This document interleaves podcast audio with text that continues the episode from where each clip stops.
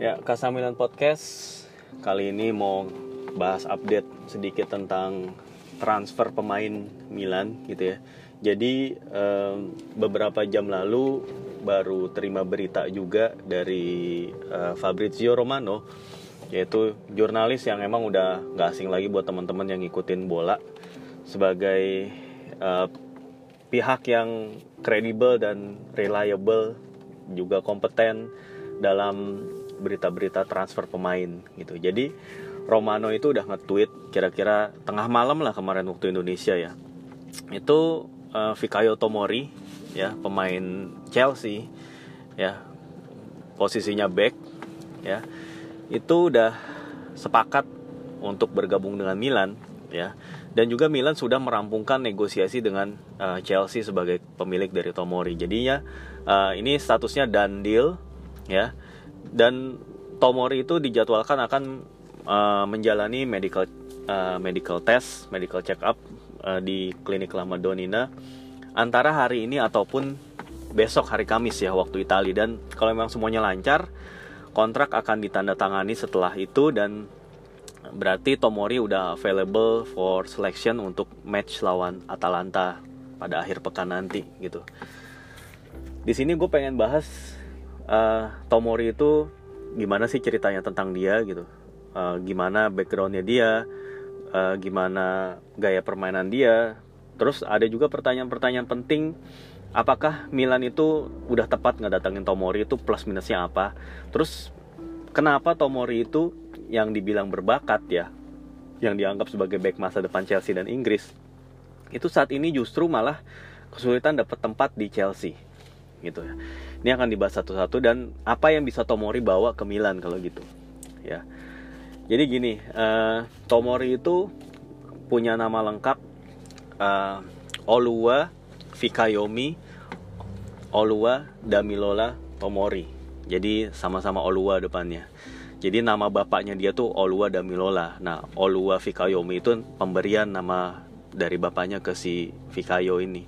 Jadi dipanggilnya itu biasanya Fik atau Fikayo ataupun ya Tomori aja gitu. Dan dari namanya sendiri kita bisa tahu bahwa dia itu punya ada darah Afrika ya. Dan emang Tomori itu punya darah Nigeria keluarga Tomori itu. Dan mungkin nggak se seperti cerita yang biasa kita dengar soal pemain-pemain dari Afrika yang biasanya datang dari hidup yang susah gitu jadi pemain bola untuk memperbaiki ekonomi gitu. Tapi ini uh, bukan terjadi kepada Tomori itu jadinya Tomori ini justru diberitakan sebagai anak yang dari keluarga cukup berada ya uh, upper mid class gitu ya. Jadi Tomori itu bahkan uh, punya tante gitu ya yang merupakan seorang pejabat ya di Nigeria sebuah kota di Nigeria.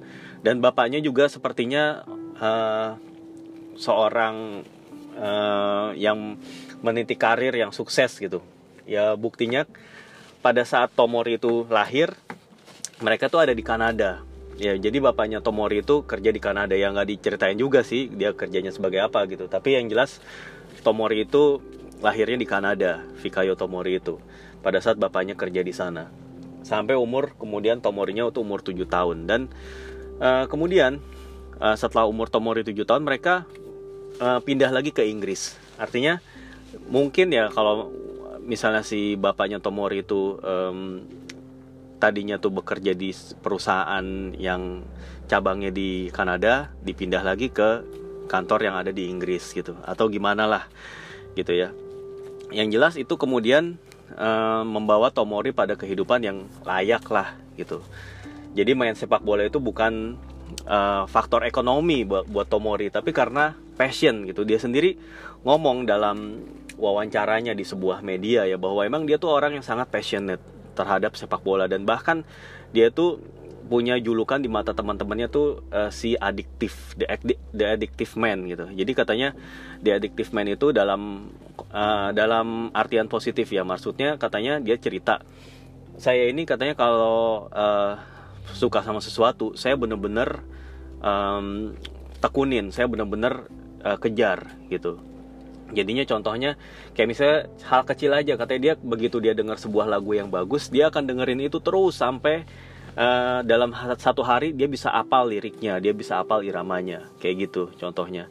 Dan tentunya di sepak bola juga ini Tomori memiliki adiksi yang sama juga gitu. Jadinya akhirnya yang bermain sepak bola itu udah jadi kayak bagian dari hidupnya sendiri gitu. Dan um, bagi Tomori kemudian uh, memulai petualangan sepak bolanya itu di Akademi Chelsea pada usia 8 tahun. Jadi scoutnya Chelsea ya emang datang ke berbagai turnamen-turnamen atau ke sekolah-sekolah, ke SSB SSB lah gitu kalau di sini. Kemudian pemain yang menonjol di situ ya diundang untuk trial dan itulah yang terjadi pada Tomori dan kemudian Tomori lolos trial. Setelah itu dia sukses di tim mudanya Chelsea bahkan berprestasi hingga memenangkan beberapa kejuaraan seperti apa FA Youth Club, UEFA Youth Club gitu ya. Uh, Tomori itu berhasil juara dan bahkan sampai dia itu terpilih uh, untuk menjadi anggota timnas Inggris di uh, World Cup Under 17 dan jadi juara waktu itu. Dan uh, ini juga uh, menggambarkan juga ya uh, informasi juga bahwa Tomori itu sebenarnya eligible untuk main di tiga negara yaitu Nigeria sebagai uh, negara asal orang tuanya, terus kemudian Kanada tempat kelahirannya dan kemudian Inggris tempat dia udah tinggal selama ya dari dia kecil sampai sekarang gitu. Tapi akhirnya Tomori memilih timnas Inggris ya dan Tomori itu udah debut timnas Inggris kalau nggak salah tahun 2018 ya um, ketika Inggris itu menghadapi Kosovo gitu tapi sejak itu Tomori belum pernah dipanggil lagi Nah, nah inilah yang kemudian menjadi uh, salah satu tanda tanya, sedikit tanda tanya lah di dalam karirnya dia gitu, yang baru berusia 23 tahun Tomori ini, gitu ya. Terus um, Tomori itu ya seperti halnya pemain Chelsea lainnya ya. Um, Chelsea itu kan kebanyakan pemainnya, banyak banget punya pemain, uh, pemain mudanya tuh banyak banget sampai akhirnya banyak yang dipinjemin, dan ini juga berlaku buat Tomori, gitu pemain Chelsea yang sekalipun dia tuh lolos dari akademi dengan predikat yang sangat-sangat memuaskan yang sangat dianggap sebagai pemain masa depan Chelsea dan Inggris tapi nggak otomatis bisa tembus ke tim utama. Karena untuk tembus tembus ke tim utama itu pertimbangannya banyak lah. Ter, itu juga tergantung dari selera si pelatih tergantung dari ya banyak hal lah gitu. Dan umumnya kan pemain ya, tim utama itu dipilihnya tuh dari pemain-pemain yang harganya mahal gitu. Jadi ya um, untuk masuk ke starting elevennya sebuah tim besar itu more than just a technical capability lah gitu ya. Di yang dilihat tuh banyak gitu. Dan akhirnya Tomori itu dipinjemin ke beberapa klub di Inggris. Yang pertama dia dipinjemin ke Brighton and Hove Albion. Yang kedua kalau nggak salah ke Hull City ya. Terus yang ketiga terakhir itu di Derby County. Nah, dan di sinilah dia ketemu dengan Frank Lampard. Ya yang pada saat itu jadi pelatih Derby kemudian uh, Tomori itu dipercaya sebagai pemain inti di situ dan akhirnya terpilih sebagai uh, pemain terbaik di derby pilihan fans ya tahun 2000 kalau nggak salah 16 17 itu ya. Dan ini adalah pertama kalinya gelar pemain terbaik itu diberikan kepada pemain yang justru dipin, uh, dipinjam dari klub lain gitu dan di, diberikan kepada pemain yang masih usianya kala itu 20 tahun. Jadi emang bakat besar Tomori itu udah kelihatan pada saat memperkuat derby di Championship Division dan dari bekal itulah kemudian Tomori itu balik lagi ke Chelsea dan akhirnya di musim lalu di musim 2019-20 Tomori itu walaupun belum jadi pilihan utama tapi udah sempat beberapa kali featuring main di uh, tim senior Chelsea dengan uh, catatan um, 15 kali main di kompetisi IPL. Nah ini juga harusnya udah jadi modal bagus nih untuk menyambut musim ini. Tapi nyatanya enggak. Nyatanya Chelsea itu kemudian mendatangkan Thiago Silva dari PSG lewat uh, bebas transfer gitu ya. Dan inilah yang kemudian juga membuat Tomori itu jadi makin hmm, berada di urutan terbawah dalam hierarki uh, back tengahnya Chelsea. Jadi Tomori itu ya di bawahnya Thiago Silva, kemudian masih di bawahnya si siapa namanya si Kurt Zuma, kemudian di bawahnya juga uh, Andreas Christensen dan juga si satu lagi Antonio Rudiger, gitu ya, Tony Rudiger. Jadi emang uh, kesempatan mainnya Tomori itu terbatas banget karena di bawah empat pemain tersebut, gitu ya. Dan sampai saat ini Tomori itu masih satu kali main di uh, eh, IPL bersama Chelsea di musim kompetisi ini, gitu. Dan dari situlah dia memutuskan ini kayaknya saatnya untuk pindah, gitu. Dan kebetulan Gayung bersambut dan Milan membutuhkan center back dan Tomori adalah pilihan kedua Milan sebenarnya di bawah si Mohamed Simakan gitu ya. Um, lanjut kemudian um, Tomori ini sebenarnya juga uh, punya beberapa catatan di sini. Jadi um, kenapa Tomori itu uh, kalah saing dibandingkan dengan empat pemain tadi? Yang pertama tentu kalah pengalaman ya. Ya pengalaman dari tiga pemain eh empat pemain tadi yang disebutin itu di, di atas Tomori. Tapi kayaknya nggak fair kalau cuma nyebut uh, oh dia kalah pengalaman jadi akhirnya nggak kepilih jadi tim utama gitu karena kalah pengalaman ya kalah pengalamannya itu harus dielaborate lagi kenapa ya menyebabkan apa gitu yang membuat dia itu jadi nggak kepilih gitu nah kalah pengalaman itu uh, berimbas kepada beberapa aspek yang terlihat di lapangan jadi kalau gue baca dari beberapa artikel yang ditulis oleh wartawan beberapa blog yang ditulis oleh fans atau beberapa podcast Chelsea yang dibikin oleh fansnya Chelsea sendiri itu bilang bahwa Tomori itu punya kekurangan yang terlihat pada kemampuan duel udara. Nah, masalahnya kemampuan duel udara itu bukan semata karena postur. Thiago Silva yang uh, secara tinggi badan itu di bawah Tomori itu terkenal emang punya kemampuan duel udara yang bagus.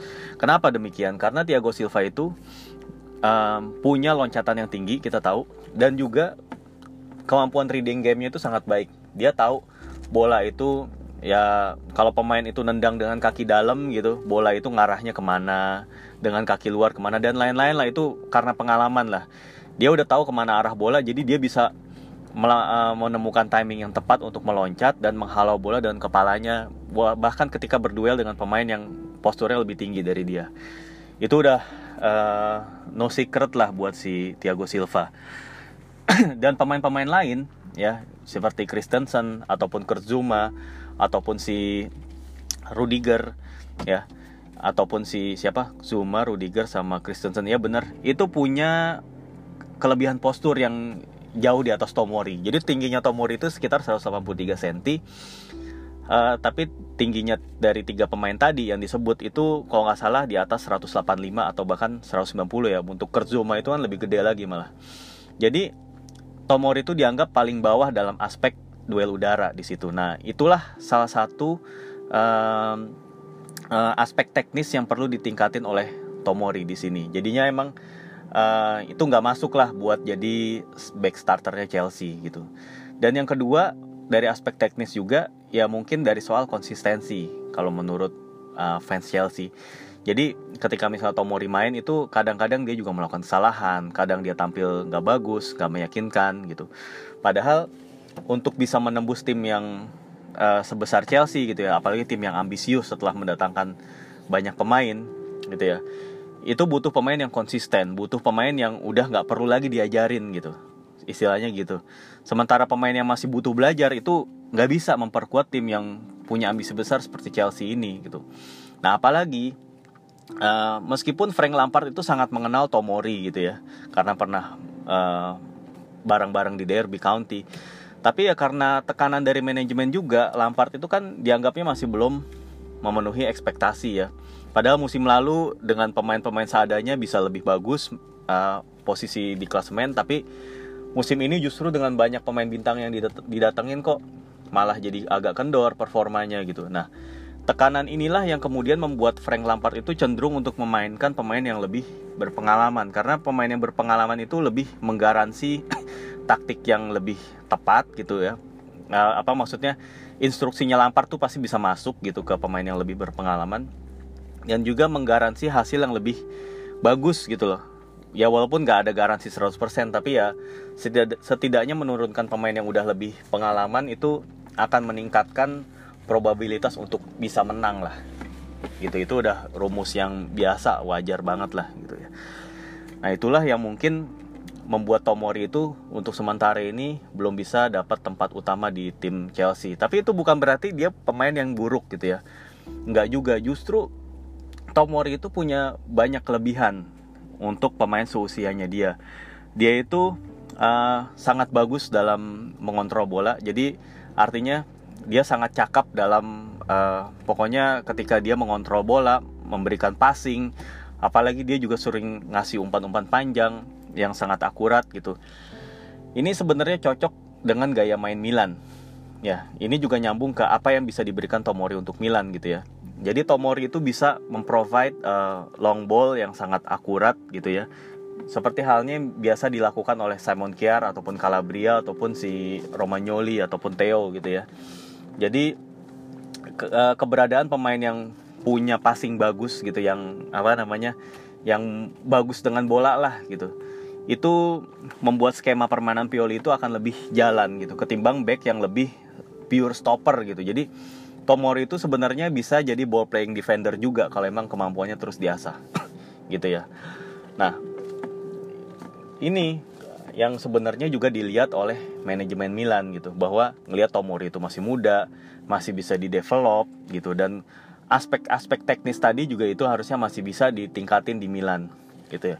Cuman apa risikonya uh, dengan Milan itu merekrut Tomori? Menurut gue pertama dari harga.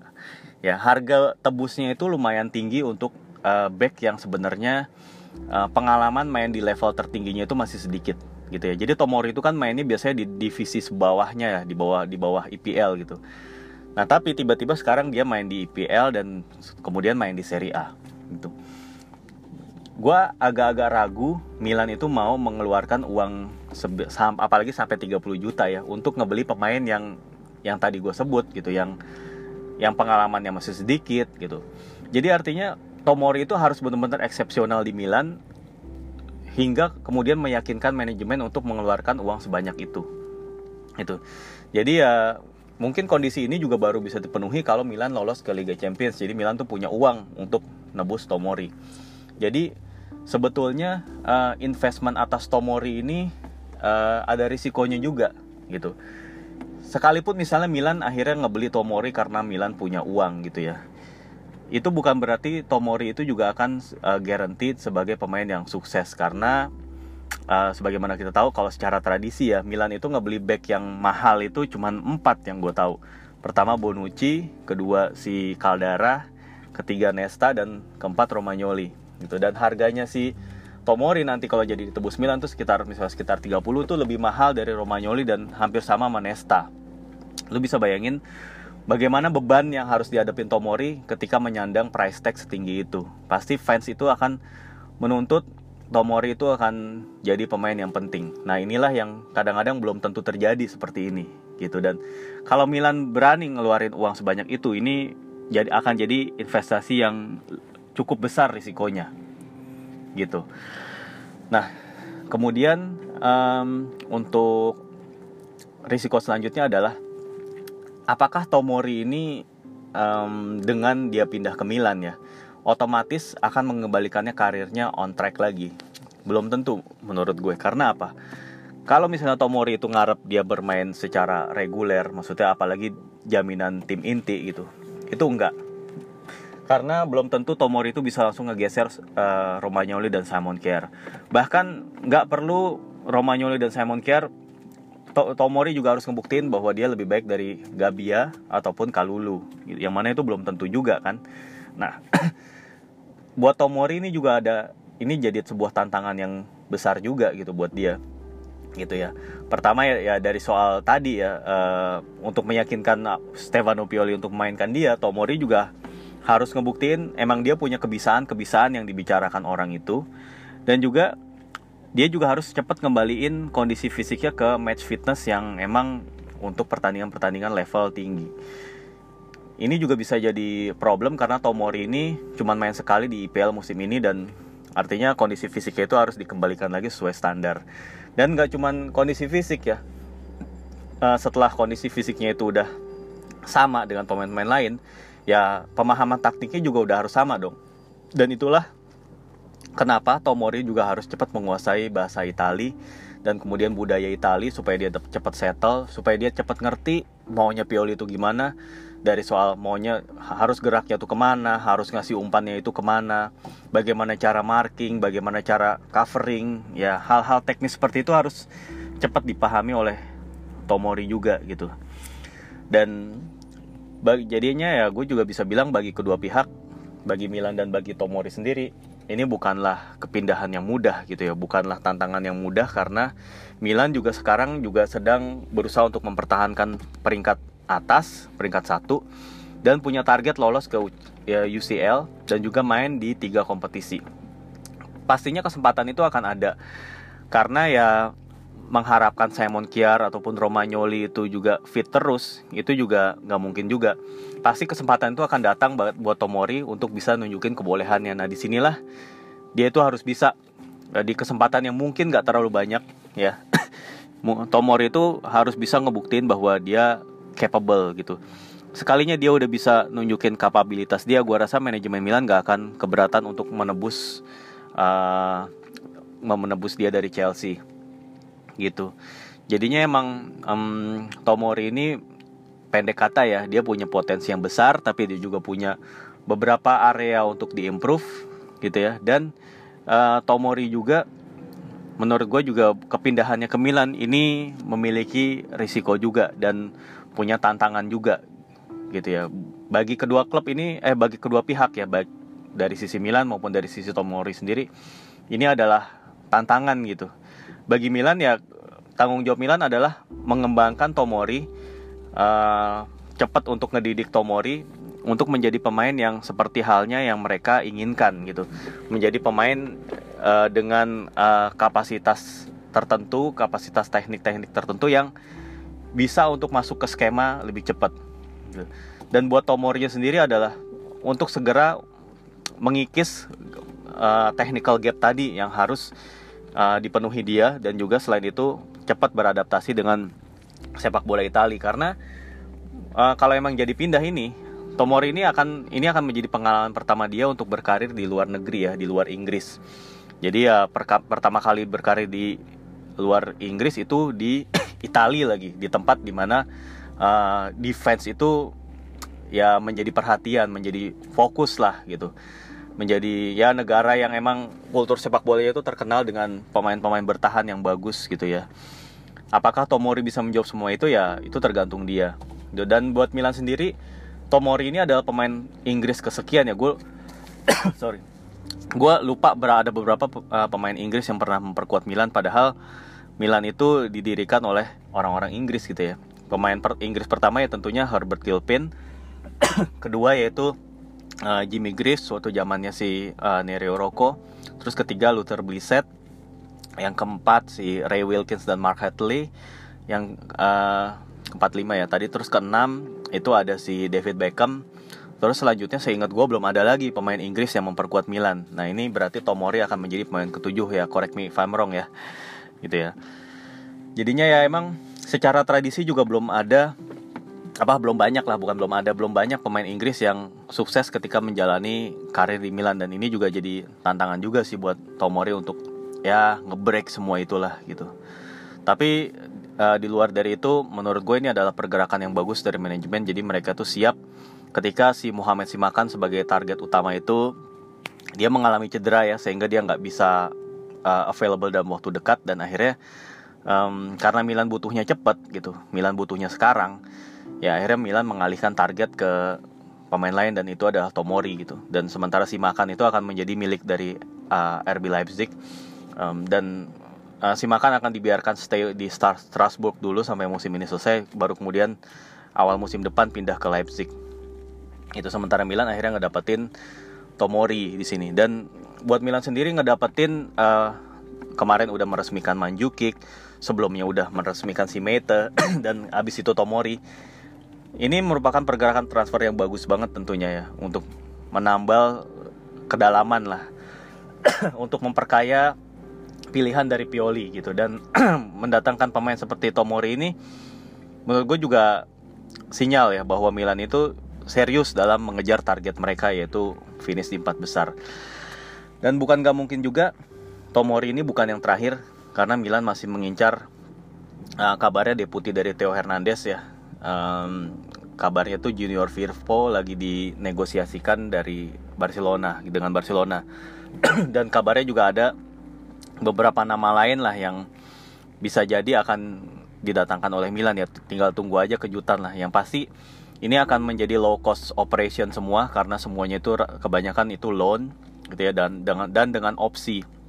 Dan ini juga sebenarnya sesuai dengan kebutuhan Milan karena um, Matteo Musakio itu udah nggak masuk skema jadi rasanya Musakio itu nggak akan dimainin terus Leo Duarte udah pindah ke Istanbul Basaksehir dan Andrea Conti juga akan uh, kabarnya hari ini akan um, menandatangani kontrak dengan Parma jadi ya say goodbye juga untuk Andrea Conti Terima kasih atas kontribusinya selama ini, uh, atas totalitas yang udah ditunjukin selama ini. Semoga karirnya makin sukses saja.